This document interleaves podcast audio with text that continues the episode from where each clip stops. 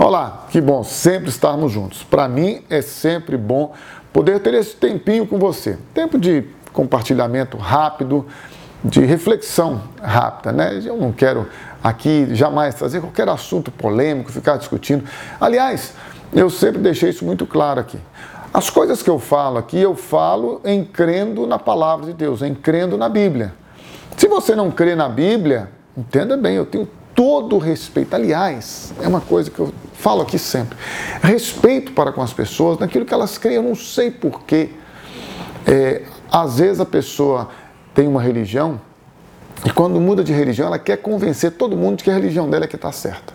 O outro que permanece na religião quer convencer e quer bater o pé e dizer que a religião que ele está é que está certa. E começa uma discussão sobre religiões sobre doutrinas, sobre regras, preceitos. Isso cansa muito. Se você quer crer em Deus e na palavra de Deus, então você e eu, que também quero crer em Deus e na palavra de Deus, nós temos que seguir a palavra de Deus.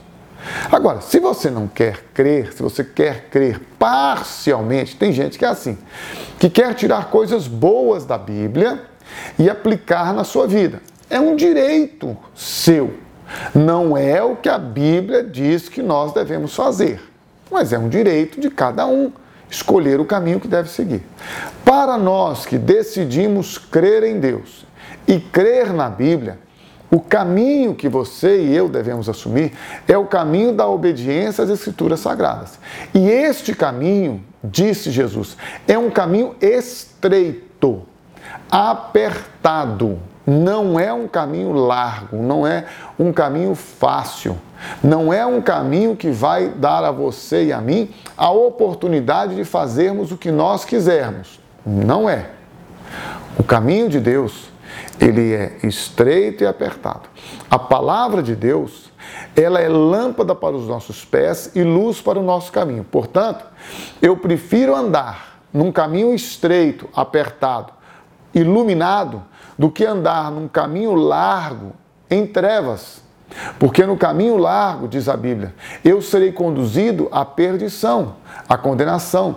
E no caminho estreito, apesar de ser estreito e apertado, eu terei luz, eu terei lâmpada para os meus pés. Então, este caminho, apesar de estreito e apertado, quando iluminado pela palavra de Deus, ele me levará à salvação, ele me levará à comunhão com Deus, este caminho me levará a cada dia experimentar a bondade, a misericórdia, a graça e o amor do nosso Pai. Se você e eu desejamos, insisto, crer em Deus e obedecer a Sua palavra, o caminho é um só: o caminho é Jesus. E Jesus, sendo ele o próprio Verbo que se fez carne e habitou entre nós, está escrito no Evangelho de João, no capítulo de número 1, você pode conferir na sua Bíblia. Ele é o Verbo que se fez carne e habitou entre nós. Ele estava com Deus. Ele era Deus. Tudo que foi feito, tudo que foi criado, foi criado por Ele, pela Sua palavra. Diz a carta aos Hebreus, no capítulo número 1, você pode conferir lá também. Ele sustenta todas as coisas pelo poder da Sua palavra. Então, Ele que é o Verbo, Ele que é a palavra, Ele que criou todas as coisas, diz a Bíblia.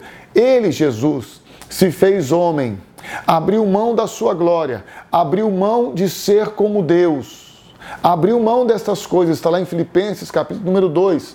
Ele abriu mão e tornou-se homem, semelhante a você e a mim, de carne e sangue, para que agora, na semelhança de homem, ele pudesse vencer aos nossos inimigos para nos dar a vitória em todo o tempo.